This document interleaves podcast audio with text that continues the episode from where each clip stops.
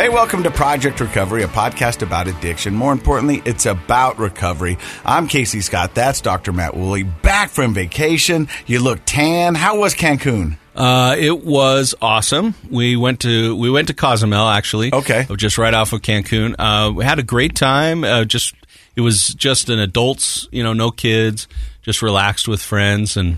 Are you the kind of guy that takes a book with him? Yeah, I finished. Uh, I finished an autobiography of Will Sergeant, the guitarist for Echo and the Bunnymen. Was very interesting.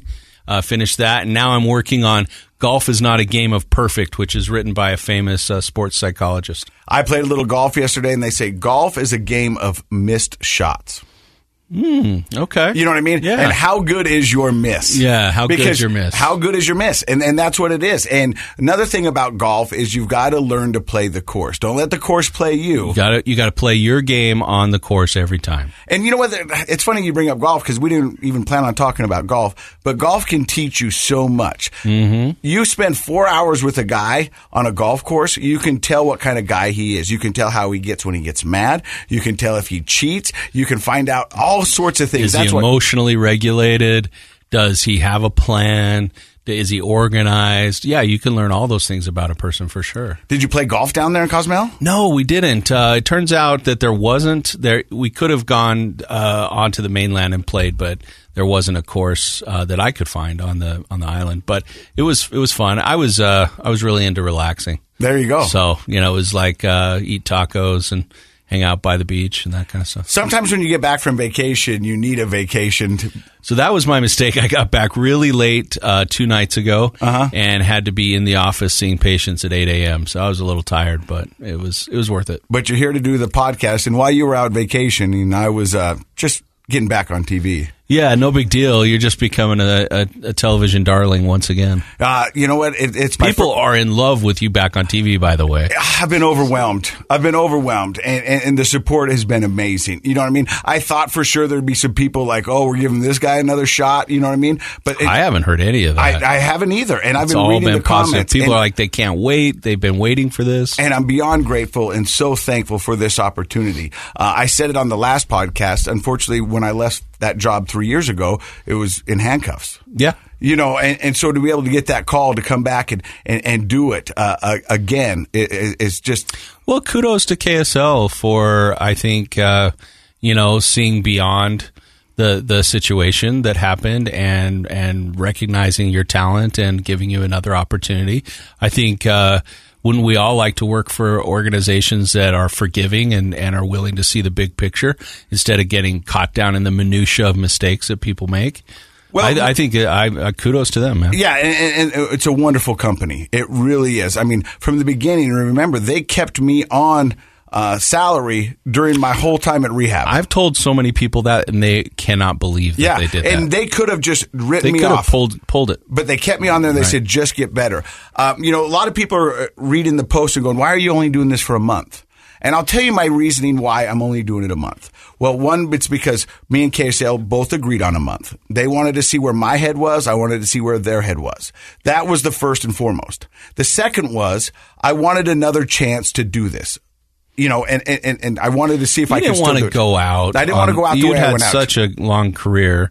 Uh, Nobody wants to go out with a mistake being the reason that you stop. So yeah, that makes sense. You want And, to and another big reason of why I wanted to do this again was to bring light to recovery and show Mm-hmm. people that recovery is possible. You know, I mean, that we can do amazing things and we're not doomed to live in our mistakes. We can move on and you can get back what you lost. Not everyone's going to get exactly back what they lost, but you can get a better life if you work hard and put in the work. Oh, and you know what I love about this, and so many people who've come on our show to show where they're at in in their recovery, just in life in general, is we we can maybe eliminate that shame factor finally, because shame that's what kills recovery for so many people is they hang their head they feel embarrassed they feel ashamed of what they did uh, they assume other people think the same and they don't try for things. And i think we now live in a culture of addiction recovery where we're seeing that not only can a person say that was a big mistake i own it i'm healthy again i'm ready to go back and have a better life um, but they can bring uh, positive change to the community. So many people, including yourself, uh, are giving back to the community, and I see way more of that from the addiction uh, recovery community than than the rest of us. One thing we both agreed on in that meeting with me and KSL is that we get to talk about the podcast on their air. So it's going to bring more people over to this podcast and let them know the good things that we're doing here for, over here on Project Recovery. So Good. I'm grateful for that. Uh, I've been out and about in the public more so than I've ever been in the past three years. And people will come up to me and they'll go, Casey, what has sobriety given you? And I, somebody asked me that this morning. I was playing pickleball. And as I was driving uh, to the gym, because now I have to go later to the gym, so I'm not going to see that guy who wants to fight me. I think that's that's a good thing. Yeah. let Uh, let him mellow a little. But here's what my thought on sobriety is, and I don't know if I read it somewhere or I made it up. Uh, whatever it is, it, it rings true to me. This is what I've learned in sobriety. What I wanted, I had. What I needed, I didn't. And, and, and th- and that's what sobriety has made me realize. That's insightful. the things that I wanted, I already had. You went after him and you got him. Yeah, and I was living a great life, and the th- things that I thought I needed, I needed to be on TV, I needed to be the funny guy, and all this other stuff. I didn't need that. Those were really wants. But but in my mind, it was switched yeah, around. right, exactly, It was. It was. right. It was switched around. I was putting the wrong energy in the wrong. Th- I was putting the right energy in the wrong things. If that makes sense. Yeah, it does. And it brought you a, a measure of success, obviously. In fact, if you look at research on happiness, what actually causes real happiness? What are the factors? There, is- some of the research shows the difference between focusing on wants and understanding the difference between wants and needs. People who understand what a real need in their life is, you know, love, relationship, connection, purpose, uh, and they go after those things, they're the happiest people. But so many of us, like you were saying, we we think our wants, you know, the Big house. the flat, flashy car, big house, you know, all the fun stuff, toys. We think those are our needs, and that they'll bring us happiness. And that's like a dog chasing its tail. You never ever are going to end up satisfied. And so the fact that it took, you know, losing the job in handcuffs to help you realize that now you're able to focus on true needs in your life. You know, some of the happiest people are poor, and some of the most Sure. miserable are rich. Yeah, that's absolutely true. Yeah. You know, and and and and I think that comes down to needs versus wants and knowing which is which. Yeah. I need and I want to do this show week in and week out, and it really helps me with my recovery. So thank you once again to all of you who download this weekly podcast. I think some people are worried you might quit doing the podcast because No. you have the TV No, no, I back. you'll have to drag me away from this podcast. Uh, this is so vital to my recovery. It keeps me connected to a community that's given me so much. And and and if I had to choose right now, and and 100 percent honest, they go, you can do the podcast or TV. I'd choose the podcast. Yeah. because the podcast was always there for me and it helped me through some very tough times. Well, I'm glad to hear that because I love coming in and doing it with you, and I know Josh. He'll he'll never leave us. Josh is going to stay with us forever, right, Josh? No, he's gonna be like that millennial child that lives with you until you're 40. I know until we have to kick him out. Yeah, it's like, hey, bro, you know, I think it's time you get your own place. yeah. We're we're we might have that talk soon. Hey, we're excited for the show today. Uh, he's an old friend of the show. This is the third time he's been in the studio, Right. but it'll be the first time he's been in the chair. To to actually tell his story on the show. Yep, his name is Frank Jameson. Uh, he's the CEO. Is that is that a correct title? Yeah, executive director. Yeah. of uh, SOAR, and we've had a lot of guests on this podcast from the SOAR program up in Ogden. That's from Dustin Hawkins. It's a fantastic program. and uh, he's ready to tell his story. Before we get to your story, how long have you been sober? For four years. How many years were you in active addiction? Ah, It's hard to say. A decade, more or less. Ten. Yeah. And we're going to find out more about Frank and his story. Stick around right here on KSL.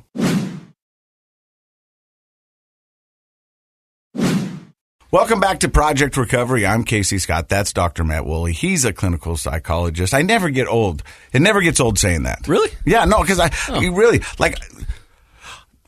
I would like to think that I'm a pretty popular character on this program, but you, are, are. adorned. Yeah, I mean, people Well. love you. I mean, they do. They, they, they, and- because the great thing about you is that you you speak our our language. Speak like a dude. Yes. You know, you have these big dumb words that nobody understands, and after they leave your office, they're Googling them all the way home. Well, I'll take that as a compliment because, to be honest with you, uh, I don't like those kind of uh, experts. You know, people that have to throw out the big words just to, to be experts. So I take that as a compliment. Thank In, you. in the TV world, uh, they they say kiss, and kiss means keep it simple, stupid. Right. You know what I mean? And when you go out and you do a presentation to somebody, you want to speak like you're speaking to a fifth grade audience. Well, I mean, you want to be understood, right? Otherwise, what's the point? Right. My favorite professors all through graduate school were people that could explain things, complicated things in a simple, direct way. They didn't need to puff up their ego to use big words.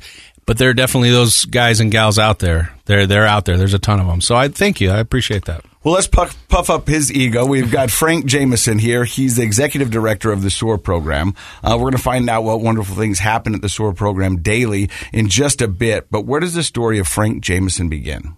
Where does it all begin? Um, well, um, before I get into that, I just want to take a moment to like recognize a a, a dear friend, um, a brother, a son, a father who is an alumni of our program who passed away last night due to this disease of, of alcoholism. Um, His name is Hunter, and he uh, he died of liver failure in the ICU. So I went there. Dustin went there. Um, his girlfriend was there. Like many, you know, friends and loved ones went to visit him. But it was just a visceral reminder of how serious this disease is, right? You And know, how life and death it is. because like I have survivor's remorse somewhat of my addiction because my life seems to be going so well. And I can't sometimes understand why does my life get to work out and then Hunter's doesn't. You know what I mean? And and, and and it makes me it makes me feel bad. I am grateful for what I have and don't don't don't misunderstand that. But there not everybody gets out of this man. And our our our thoughts, feelings, our hearts go out to Hunter's family and those that loved him.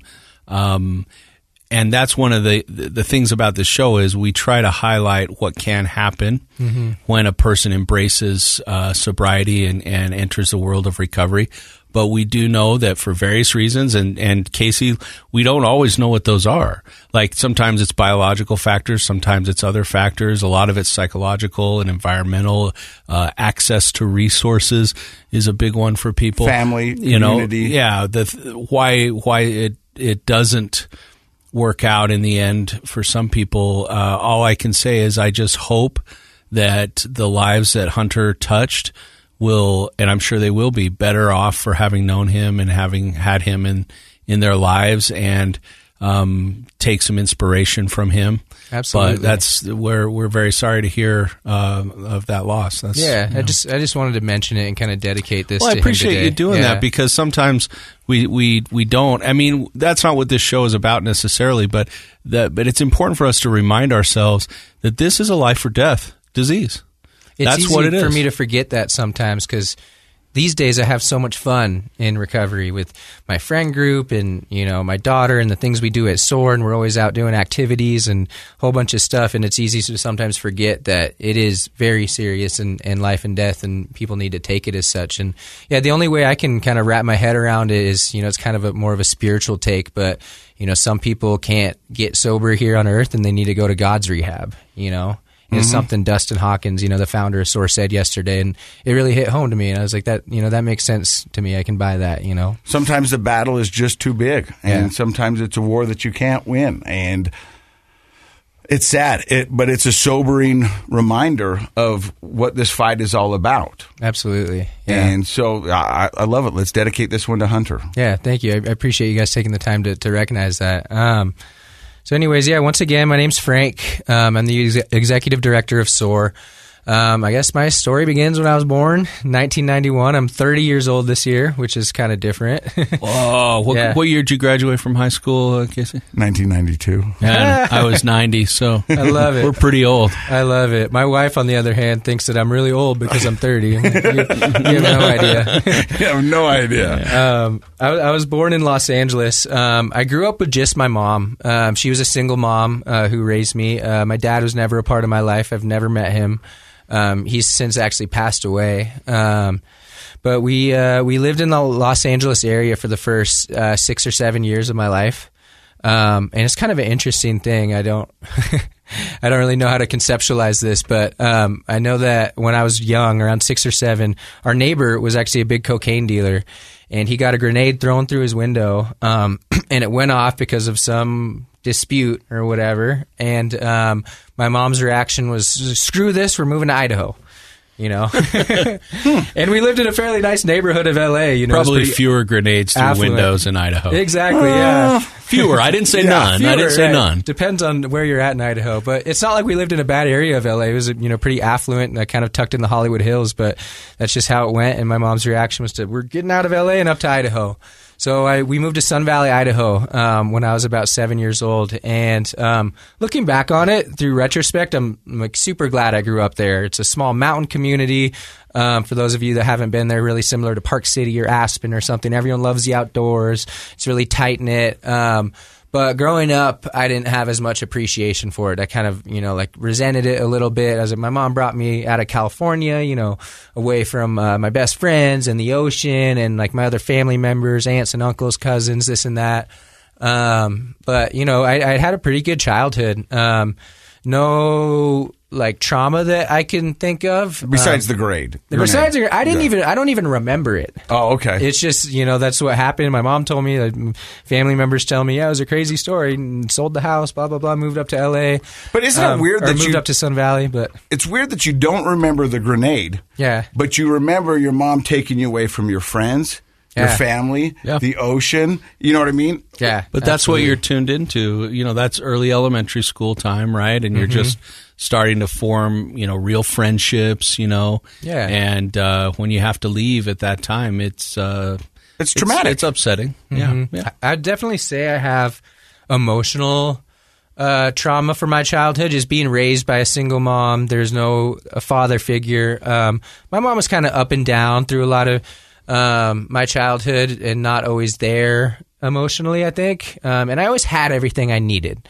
Right, um, or wanted. I don't know. As the interesting discussion you got into early, but I, I always had food on the table and you know roof over my head and any toys I could play with. She took me on awesome trips to you know from a young age to Mexico and you know Hawaii, wherever you can name. But I always feel like um, she wasn't always like there as I felt like she should have been. I guess as a mom. Um, Well, and she probably worked a lot. A lot Yeah. of single parents uh, feel that regret of trying to find that balance between working enough and being with your kids enough. I and it was a first time don't thing for her too. Like, there's no necessarily guidebook on how to be a parent, right? Let alone a just single figuring parent. it out. Exactly. Yeah. Yeah. So you had a little uh, uh, uh, emotional trauma, you say? Yeah, yeah. I didn't realize that even until much later on in life, the past few years. Um, but yeah, I, I would say so. Do you, do you felt like growing up in Sun Valley, Idaho, you had uh, free range of the town? I mean, was there a lot of parental guidance of like, hey, don't go here, go here? No, not necessarily. It's a safe town. Um, me and my friends, you know, got into all sorts of trouble before. You know, we started down the path of drinking and you know smoking weed and drug use and that sort of stuff. We would you know shoot paintball guns at cars and Small this and town trouble, right? Exactly, Yeah. small town Snowballs trouble. at cars. Exactly, Yeah. things like that. Blowing up mailboxes? Yeah, yeah, all the Don't do fun that. stuff. Yeah, toilet paper in houses on Halloween. But now you don't want a toilet paper houses because it's expensive. Yeah, right. Yeah, that toilet paper. yeah. COVID uh, toilet Go with paper the one prices. ply. yeah, you know what I mean? I love it. Um, I was about I, I was in seventh grade, um, so about thirteen years old. The first time I ever got drunk or smoked weed, um, and it was impactful in my life. It wasn't this aha moment where I hear a lot of addicts and substance abusers kind of say like it changed their whole world, you know, and like I finally felt like I could be in my own skin. And It was the missing ingredient. Exactly. Um, it, I wouldn't say it was that, but it was definitely like, hmm, this is fun. This is something that I want to be part of my life, right? Um, it's what you know all the other kids are doing, the cool older high schoolers are doing.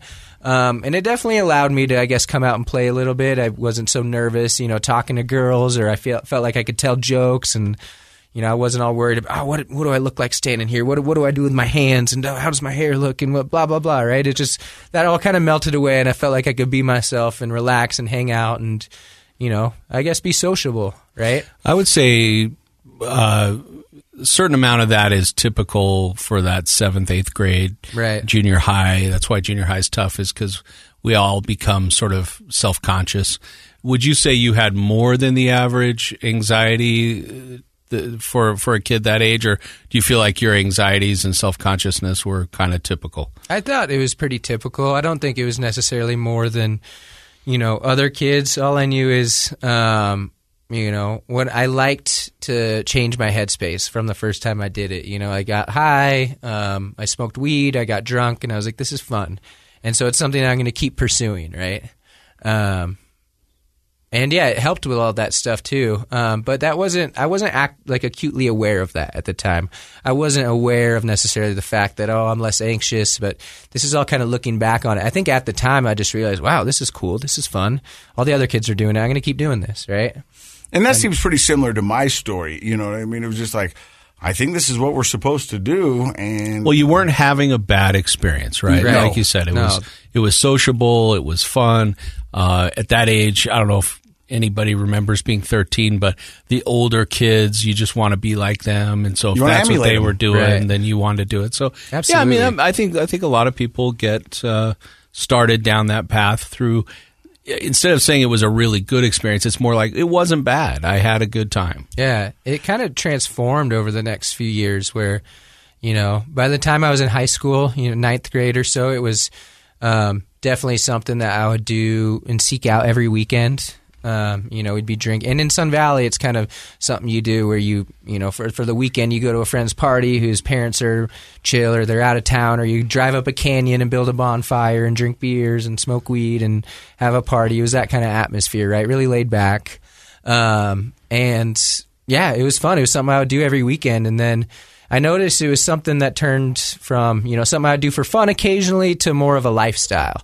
And it was a part of my identity and personality, right? Where like I'm the guy that smokes weed, I sell weed. If you need to have a good time, hit me up. I can hook you up with whatever you need. Like I could get beer from, you know, older kids for whoever, you know, and I thought that was cool and that was part of my identity. Like it's I said. interesting that he says that because I think a lot of people would say the same. It becomes an identity, and and I know it definitely did for me as well. Is that you know, yeah, I'm the fun guy. I'm the fun pig. I you know, this is what I do. Yeah. You know, when you see me, you know a party's about to happen because that's what I do. Oh yeah. Well, and, and it, I think we've you know touched on it a little bit before, but I'm glad you used the word identity. It's that overlay of it's the natural time in life, you know, early to mid adolescence is where you're uh, playing around with things to build an identity. Mm-hmm. Like that's not you can't avoid it. Everybody does. It's, it's psychological development.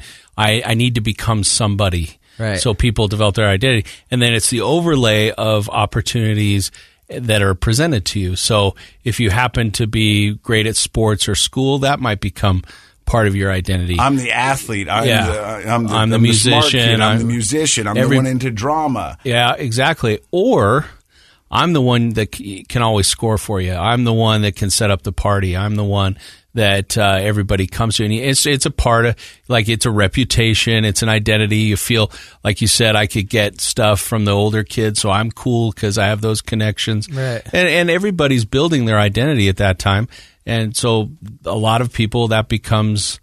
Their identity. Did you have other major identity sources? Were you a skier or Yeah. anything like that? And so looking back on it now too, it was sort of a chameleon where I could fit into any sort of situation I needed to be in and kind of feel at home, right? And so um, when I needed to put on the face of being a good student, you know, I could sit in front of the class and answer all the teachers' questions and get straight A's and do all that. Um, I was, you know, snowboarded, I played tennis, um, did a lot of things, and um, you know it's it's a small town and so there's like not too like everyone kind of knows everybody but i could pretty much you know m- mesh in between friend group friend groups seamlessly and um that was part of my identity too is being whoever you needed me to be you know You're listening to Project Recovery. We're finding out more about Frank's party persona. We're going to see where it leads him next. You're listening to Project Recovery.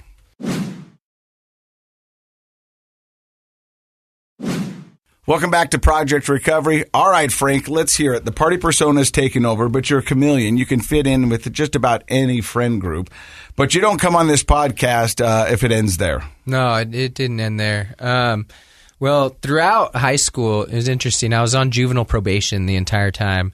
I always looked at it like I got had bad luck. You know, it's small town cops have nothing better to do besides harass me. But I think the first time it was um, an open container of beer when I was, you know, in ninth grade. And then Did you I ever was- get an MIP? Yeah, minor That's my- possession. Yep, Yeah. I've had one of those. An MIP. Huh? Yep. I had several of those: minor possession of alcohol, um, possession of weed, possession of paraphernalia, and it always seemed like right when I got off probation, either, or either right before I was about to get off, or like a week or two after I got off, I get hit again with something.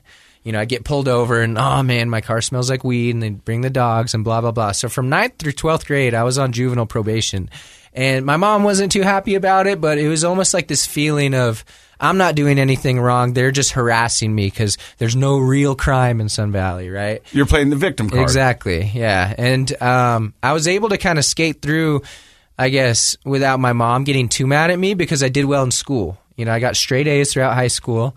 Um, I ended up getting really high SAT scores. And um, it was funny. My senior year, the judge, um, or no, the prosecutor um, wanted to, for my punishment, not let me leave the state of Idaho. And the judge kind of didn't listen to her. He's like, look, the best thing we can do for this kid is let him leave and go to college.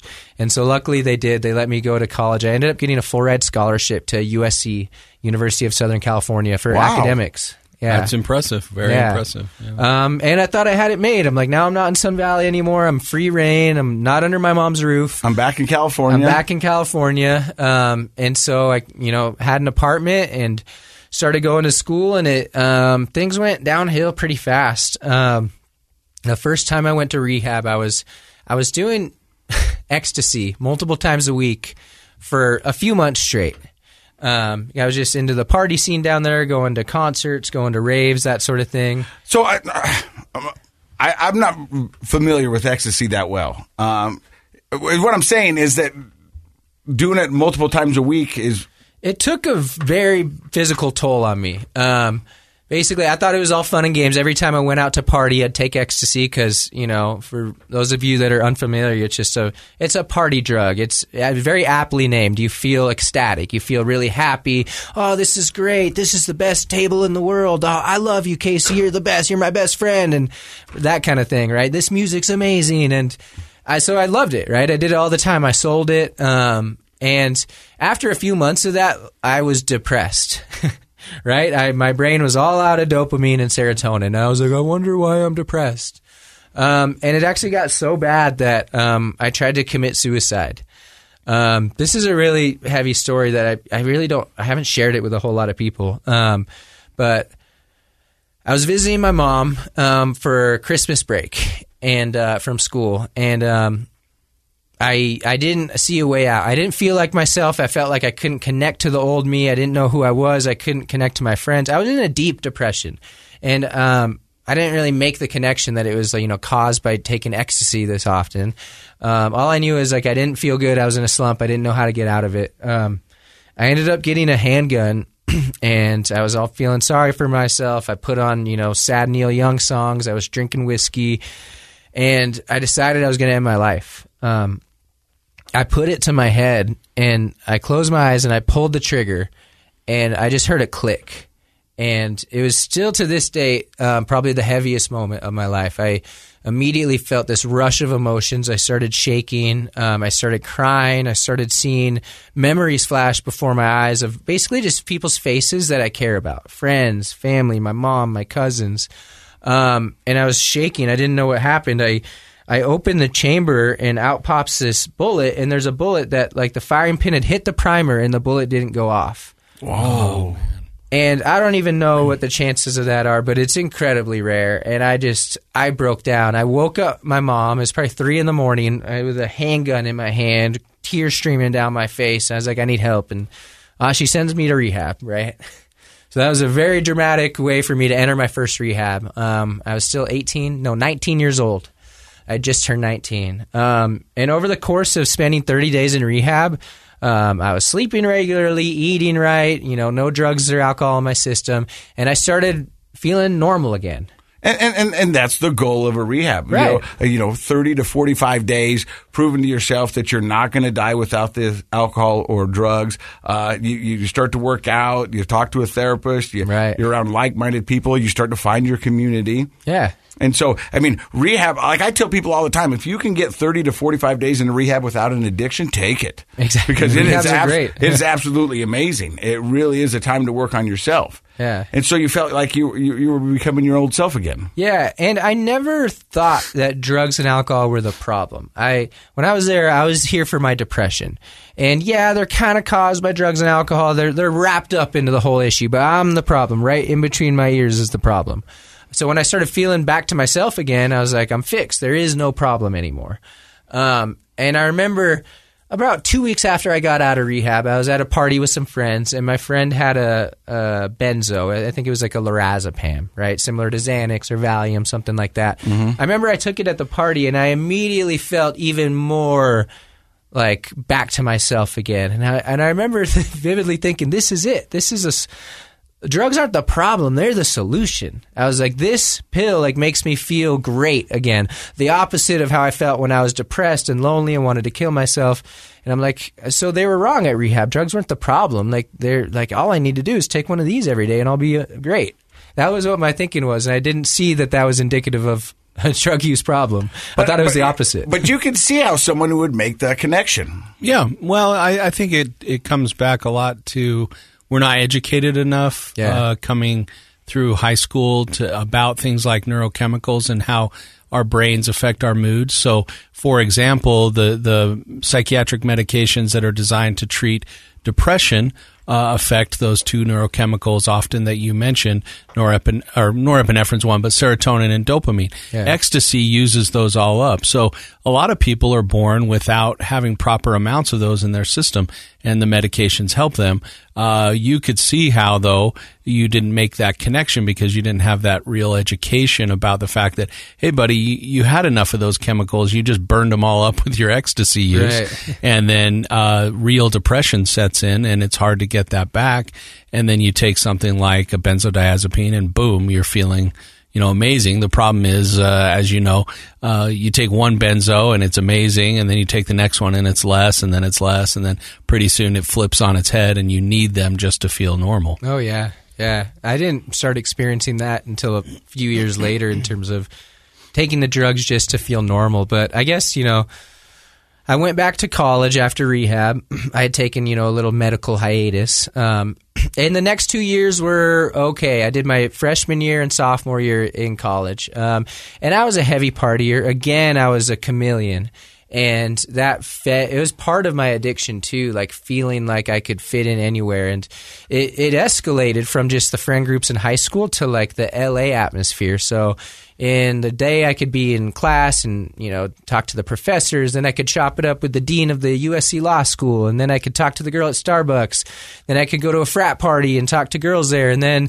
the next day i could go into the middle of the hood and talk to you know real gangbangers and get drugs from them so I could sell them on campus and I could really fit in anywhere. Um, and I just, again, my identity was a big partier, um, you know, big drug user, big, you know, drug distributor, or so I, th- I thought, thought I was freaking El Chapo, but, um, but yeah, and on the inside, I guess looking back, I was just scared. I didn't really know who I was, but I knew I could be whoever you wanted me to be, and kind of felt like I could put on a show for the people at school. And So you were relying on breadth of personality, not depth of personality. Yeah. Right. Yeah. And and I think that happens a lot to people where, um, you know, they kind of get caught up in feeling like I can be whoever I need to be in a particular situation, but that leaves you superficial. oh, abs- right? absolutely. And so when, at the end of the day, when you're by yourself and you reflect on who you are, there there isn't the depth that you want there to be, and so you become in conflict with how you feel about yourself, and it goes back can start up that whole process again of self-loathing and hatred and depression. Absolutely. And pretty soon the bottom kind of fell out, and I, I, I was spending much, much less time in the school version of Frank and much more time in the, you know, drugs and partying kind of thing. Even so much so that my friends that were all in fraternities and stuff were like, we're worried about you. You know, I'm like, what do you mean? And they're like, well, we still managed to go to class and do this. And for me, that was starting to become a very minimal part of my life. I thought That I was, should be a red flag if the frat guys are Yeah. worried about you, Oh, right? yeah. I, I thought I was smart enough I could skate by and still do well in classes. Um, and I kind of was. I, my grades had maybe dropped to B's from A's, but I was like, I can still manage this.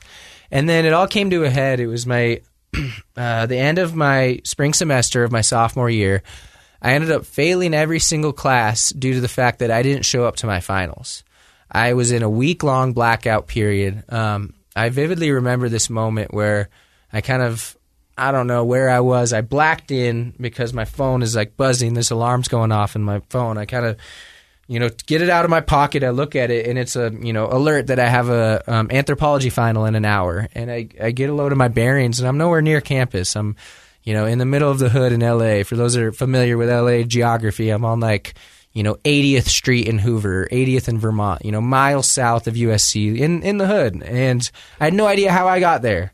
And there's people that are, I'm on a couch on a lawn. Um, and there's people, it's a crack house. People are running drugs out of this house and I'm spilling a beer on my, on my chest. And I have no idea, like no recollection of, who anyone is or how I ended up there. And then people are kind of joking with me and they called me effed up Frank. and they thought it was so funny that I was there. And like, you remember last night? I'm like, no, like, I don't know how. And I didn't have my wallet. I didn't have my car keys. I ended up walking miles, probably, you know, 10 miles or so back to school.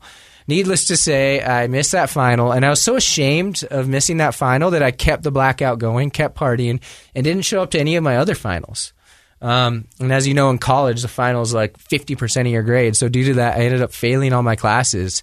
Did you ever find your car? Yeah, it was back at school. um, and um, basically, two weeks later, I ended up in the middle of LA County Jail for you know drug possession charges. My mom finds out, um, and then she gets a letter from the school saying that I lost my scholarship and that I failed all my classes. And then that's when I kind of go to rehab for the second time. Um, and you know, I could kind of like draw this story out for a long time, but basically the next the next time I went to rehab, it was uh, the next four to five years of my life were a series of kind of going to rehabs. I'd get sober. And I'd kind of build up some sort of semblance of a life. I'd get a job, get back into school, um, get an apartment, get a girlfriend. Something would happen. I'd relapse and I'd start the cycle all over again. So, in total, how many rehabs have you been to? To about six inpatient rehabs. Um, and then it kept getting worse every time. Um, what it looked like, the drug use, and it would keep escalating. It was always a series of lines, you know, I thought I'd never cross, and then, you know, I crossed them, right? And this transition into how it became part of my life was so interesting. Like I said, when I was a kid in high school, it was something that I would do for fun, and it became a personality, a lifestyle, part of my identity. And by now, like it was a means of survival. Like I needed the drugs to survive. And by now, I was doing you know heroin. Um, and once I kind of hit heroin, there was no turning back. I wasn't any interested in weed or things like that anymore, cocaine. It was just that. Can I ask you how, if you remember, when you crossed that line of heroin? Because I'm sure in your mind you said, I will never do this. I Oh, will yeah. never shoot up heroin. I will never do this. Yeah. Do you remember the time that you crossed that line? I do. Um, I had just basically left a detox. You know, it was one of the times I was like, all right, it's time for me to get sober again. I was day two in a detox facility. Someone comes in and we kind of are feeding off each other's war stories and, oh, this is so fun. I used to do this. I used to sell these, blah, blah, blah, blah. And then finally we amped each other up so much. We're like, let's get out of here go get high. And so we hopped over the fence and, you know, started on a, a bender basically. Um, and yeah, we got some heroin. I had only been smoking it at the time, which even that is something I never thought I would do. Um, but you know, uh, he had some needles and he's like, you know, do you want to shoot up? And I just, it didn't even cross my mind. I was like, yeah, it's probably time. You know, I'm wasting it by smoking it, not getting high enough. And so I shot up and that was that. And then all of a sudden from then on out, you know, I was an IV heroin user. Um, That's a game changer. yeah, it, it it was a total game changer, and I just my life kept getting more and more unrecognizable from you know the high school me who was you know smart and into sports, and yeah, I was a partier, but you know I was well liked and I was you know. I felt like a good kid, right? And then I got a full ride s- academic scholarship to a nice university, and then now I'm like shooting heroin and With a guy you met in detox behind guy- the fence. Exactly, exactly. Um, and I'd been through this so many times. Um, there's one quick anecdote or little story I'd like to tell. Is I the longest I put sober together um, in those four or five years um, after my second rehab was about nine months. I had about nine months sober. Um, and things were going great. I was going to University of California, Irvine. I had a job. I had a girlfriend. I had an apartment. And my girlfriend and I at the time, we went to a Red Robin, and things were going so well. And the frou frou drinks that the waitresses were carrying looked so good. I was like, should we have one? And she's like, you know, yeah, why not? How can it? It won't hurt. And I had a drink. Um, we had a few, but I didn't wake up the next day in jail or behind a dumpster or whatever. I woke up the next day, went to work, went to school. Everything was fine. I was like, I, I can drink. Well, three weeks later, I was doing heroin and meth every day. And it was like a really fast learning lesson that I can't do anything at all. Um, Created that downward spiral pretty yeah, quickly. like I said, things got it kept getting worse and worse, and my downward spiral started happening faster and faster. And the whole time you're going in and out of rehab, what is your mom saying to you? She was there. She was trying to be supportive, but you know, she was kind of at a loss of what to do. She had at that time been to a lot of Al-Anon meetings, token, spoken to a lot of professionals who kind of taught her not to enable me and kind of taught her the tough love, um, which really I think helped me. Without that, you know, I don't know how what my story would have looked like, but um, But she did some research. She got some education. she did. And. I and I think that's a valuable lesson for all our listeners that you know that although the addict is going through it and you don't know where to turn, there are places like Al-Anon, there are places like SOAR. Call them and they'll, they'll they'll tell you. You know what I mean? And, and, and they'll walk you through. They can't tell you what to do because they don't have any skin in the game, but they can tell you what science and what you know what what works. Well, they'll tell you what typically works, and it, it reinforces your mom's a good example of somebody that embraced the fact that it's a family disease. It and is. she needed help and she needed support. It wasn't all Frank's fault. It wasn't Frank's problem.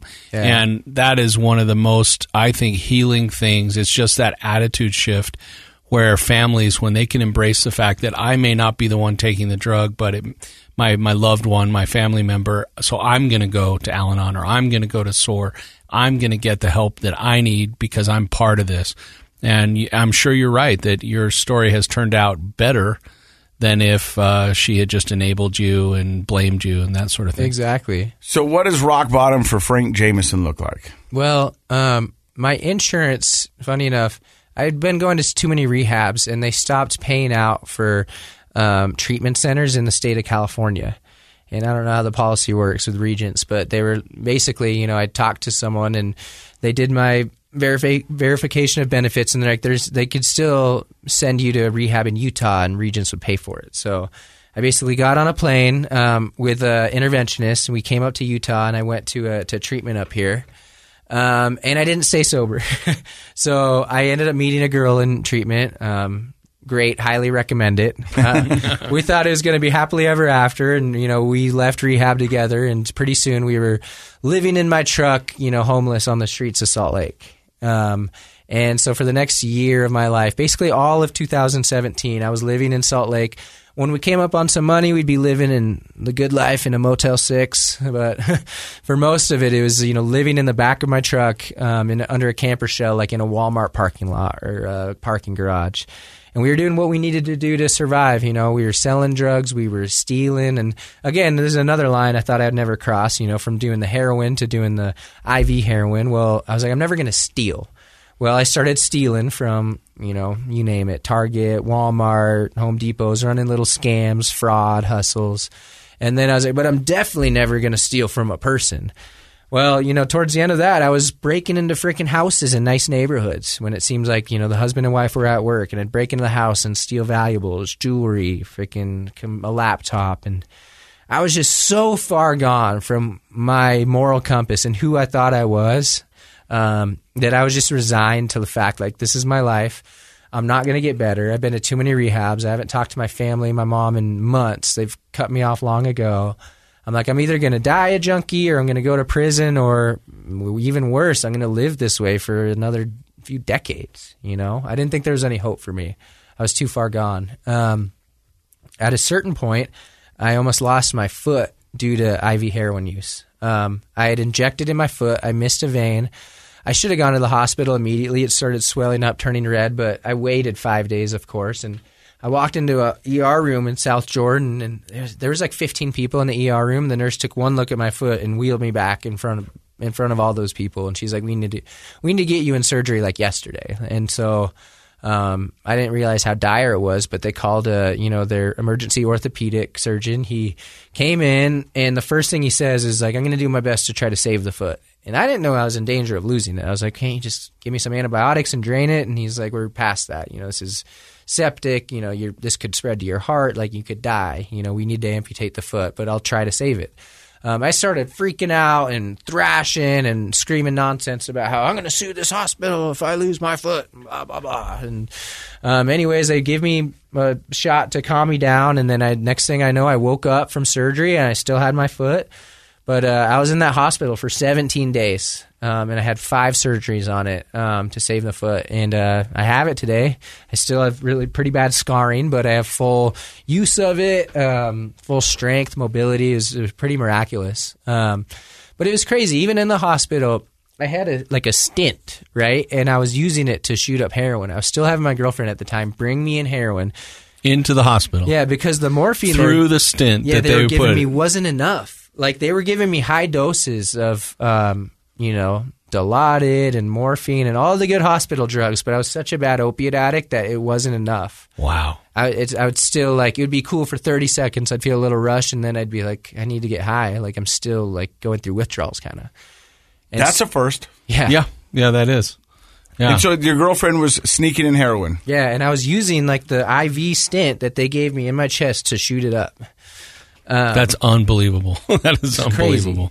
Unbelievable. And um, Wow. So after 17 days, they set you free. Where do you go? They set me free, and um, I freaking go back to living in my truck and doing this over and over again. Um, so you went back to yeah. what, what put you there? I remember it was about it was like February of 2018, and there's snow in Salt Lake, and I, I remember just being on crutches. I'd have a what did they call it? It was um, like a vacuum, like a wound vac on my foot.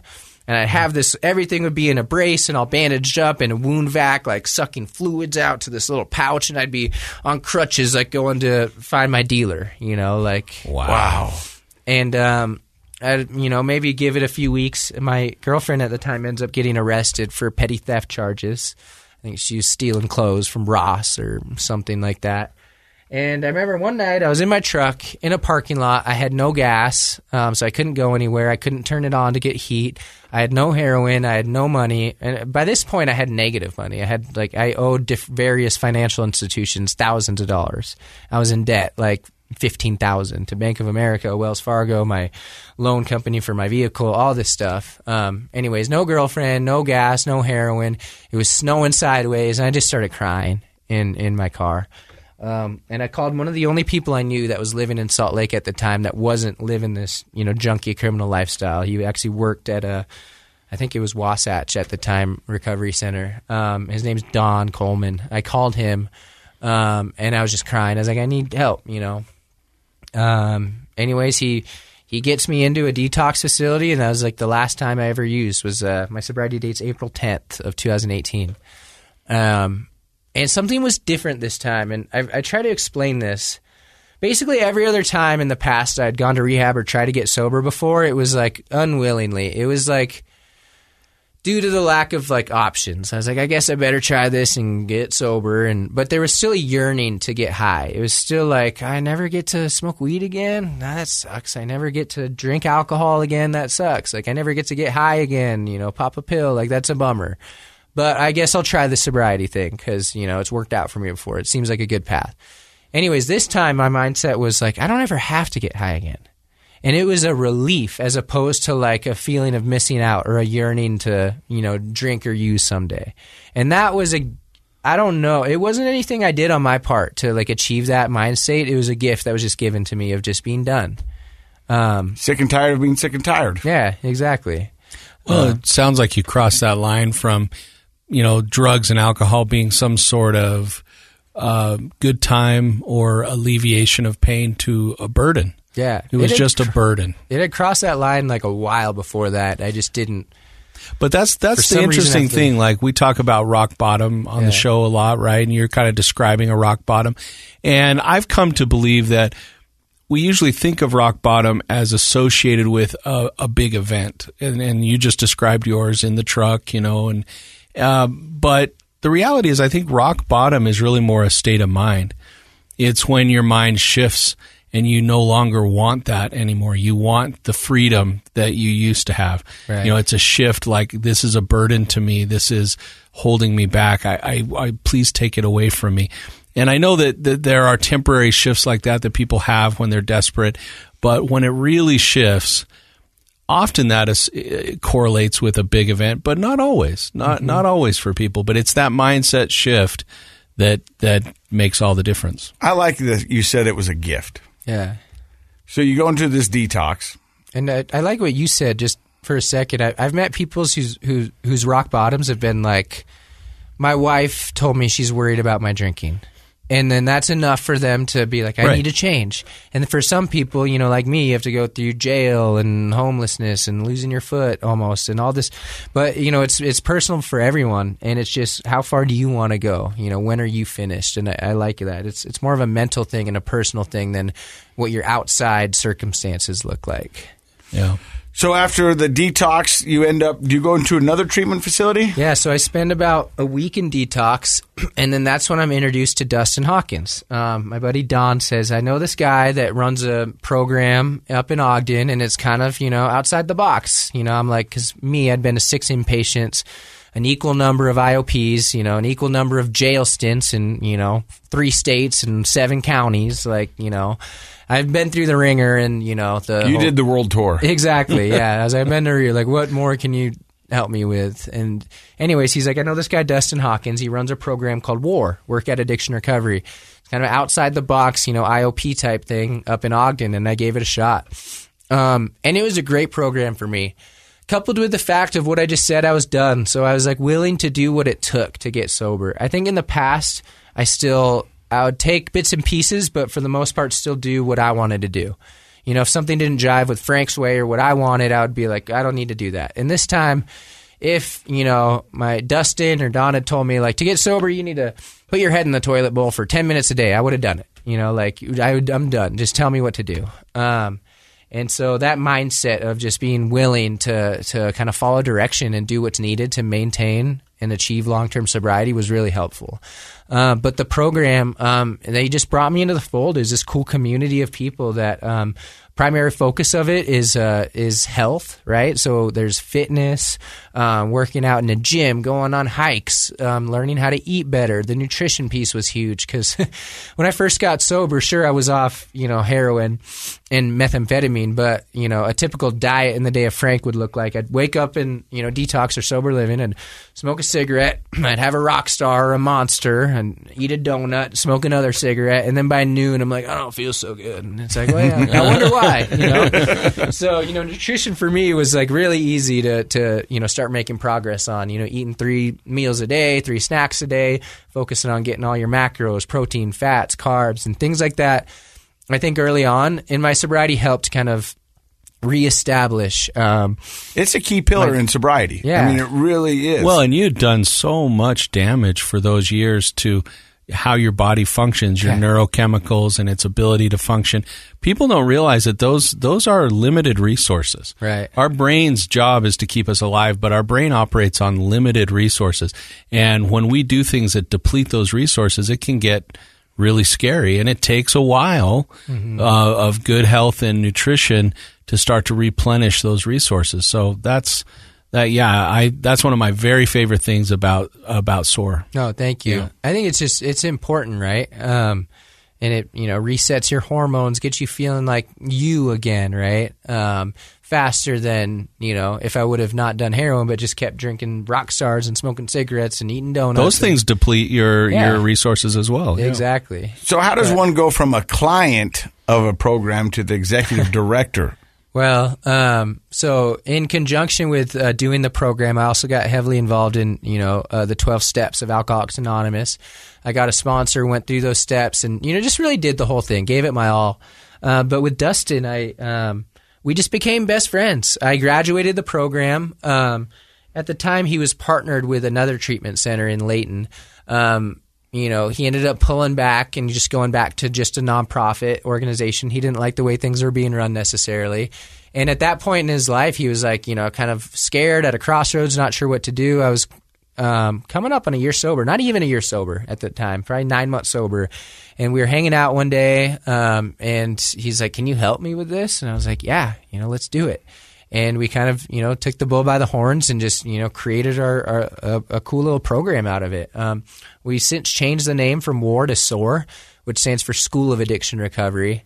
Um, and the mindset behind that branding is like it's a school, right? So I earned my PhD on the streets in in meth, and I earned my master's in heroin, right? Um, and like what like instead of that being a black marker, a taboo, that's like the most valuable resource I can have now because now I can use my experience in going through that and not only going through that, but how I got out of that to then help others. And so I was enrolled in the School of Addiction, and now I'm enrolled in the School of Addiction Recovery right? And I think that's a cool idea, and we I use my experience to try to help others. And the great thing about SOAR uh, is is you guys do so much for the community, but not just addicts. I mean, you work a lot with the youth, and uh, yeah. I mean, you guys do amazing programs and people who aren't even addicts. Like I know a lot of people up in that area that aren't addicts, but they come and work out with you guys. Absolutely, uh, uh, you know, and just for the community. And you have built a wonderful community up there where people feel at home and feel safe and can come back. We've had multiple people on the podcast who have gone you know, back out into the streets and then came back and still welcomed back. Absolutely, yeah. I had my fair share of relapses, so we definitely understand that. We'll try to help you through it, but uh, yeah, I appreciate you saying that. It, it means a lot to me, and we've, you know, since expanded our programs to be able to help a wider variety of people and um, you know, we at first it was adults, and then um, you know people started asking us about like their teenage kid, and then so we were working with kids, and then you know before I hopped on board, um, Dustin had started this thing in 2010, but for the majority of its you know the first eight years or so, it was kind of like him one on one mentoring someone, right? And so he had a lot of experience with a lot of different people, but through growing the program changing the brand. We moved into a new building. We like, you know, re-looked at the youth program and now we have two different youth programs. One's kind of preventative, you know, um, just the idea of teaching kids um, how to build a healthy foundation and how to have positive coping skills and youth empowerment and things like that. Um, and it's cool because we lead them through group workouts. Um, they, you know, achieve it together, get done sweating together. They're smiling, high fiving. Then we circle up for 10, 15 minutes and basically talk about the same things that we talk about to our adult clients, you just are pitching it at 10, 12 year olds, you know, and those groups are really cool. Um, and our other youth program is uh, for kids that are kind of on the, on the front end of, of problems, you know, either substance abuse, problematic behavior, or like you said, just kids these days are struggling anxiety, depression, the phones, the video games, you name it. I bullying. Mean, bullying, all sorts of stuff. Um, and it's it's things are really hard for youth these days. Um, I feel like there's a lot of a lot more kids that seem to struggle um, than kids when I was um, you know in high school. And I'm not sure if that's true or not, but I feel like it is. I mean, I've heard that one in four youths in Clark County, Nevada, Las Vegas, are have considered suicide. You know, one in four junior high kids it was. That's a big percentage, right? And uh, it just seems to be getting worse and worse. And you know, you could blame a lot of things. You know, whether it's uh, social media, the age of the phone, the internet, whatever it is. You know, it's kids need help and they need um, you know important and positive coping skills and how to build their lives. Like I keep saying, on a foundation of health. when I say health, I don't just mean the fitness, right, or the nutrition and eating right. It's uh, emotional health, um, you know, mental health, spiritual health.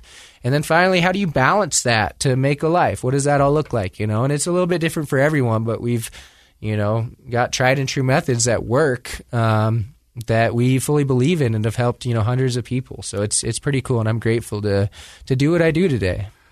Well, Frank's uh, almost four years sober. He's the father, um, just over four, yeah. just over four. Father of what? Two. Yeah, one and a half. So I'm I'm since married. I have a, a, daughter who's a year and a half. She just turned 18 months. Beautiful little girl, and we have another one on the way. A baby boy coming this summer. Um, oh, congratulations! That's awesome. It's amazing. I just looking at where I've come since you know four year four or five years ago. It's not even recognizable. You know, I wasn't one of those guys that was like, oh, I'm a functional alcoholic. I was I had no semblance of a life. Right? I was stealing. I was robbing to support my habit. I was you know, almost had my foot amputated, living in my truck, and then now it's you know I run a nonprofit um, addiction recovery program for youth and for adults. And I have a family and I'm married and have kids, and it's it's so cool. There's not a day I don't, you know, at some point throughout the day, like think about it and be filled with with pure, deep gratitude for for where I've come. That's amazing. I think that's a perfect way to end this podcast. Dr. Matt, any thoughts on the story of Frank Jameson? Uh, well, I could talk to him for another hour or two easily. He's awesome. Um, oh yeah, he's great. And thank you for coming and Oh, thank you. presenting your story in such a, a cogent way that we can follow what happened. One of the things I want to point out, two things. I have two two final thoughts, Casey. One is you said something that was so it, it made my heart sick because I think this is one of the things that hurts people so much. And then I have another thing that's positive. But you know, when you said you jumped the fence and the the friend offered you to to shoot up for the first time. And you said kind of like well i guess i might you know this is where i'm at. I guess this is what's next. To me the reason that's such a sad statement is because it's so common and indicates the destruction of the self of the Yeah. person. Uh, you're just like well i guess that's where i'm at now. Like there's you've given up and given in and you don't feel like you said you weren't a functional alcoholic. You you had no life it had taken that morality of who you felt you were away I had no barometer or compass except the drugs. yeah i guess this point. is where i'm at Yeah. now i guess this is where i'm going and what a sad comment that is but i think many people listening probably have felt that way in Mm-hmm. different ways in their life then to be able to look at where you're at now and you don't know this but I've referred a couple people that I work with to your program who have had wonderful experiences there. And the main reason it, it's not the nutrition, although I love that part of the program. It's not the exercise uh, that I love that part of the program. It's not the community service, but I love that part of the program. It's the, the it's the environment of optimism. That right there to me is the most powerful thing. That's why kids, teenagers want to be there. It's that power of positivity. When you feel optimism in a community, you can do anything. And I appreciate you guys for, for making that happen. Thank you so much. I really appreciate that. And the thing I love about Frank is once again, you are proof that recovery is possible. And So you're are you. And wow. Well, and, and I'm grateful for it every single day. And a lot of times I look back on my life like you did and go, I can't believe that was me. Mm-hmm. And I can't believe this is me because I didn't see those two ever connecting. I really didn't. I was like, I was like, okay, this is it. And and I said the same thing that you did to heroin. When I when I was done, I was like, well, I guess this is it now. So we'll see what this looks like because I didn't think I'd ever be able to get it back. But my life is 100% better than it ever, ever was. So thank you for stopping by. And the SOAR program, you can find it up in Ogden. Project Recovery is a what, Dr. Matt? It's a KSL podcast. Giddy up.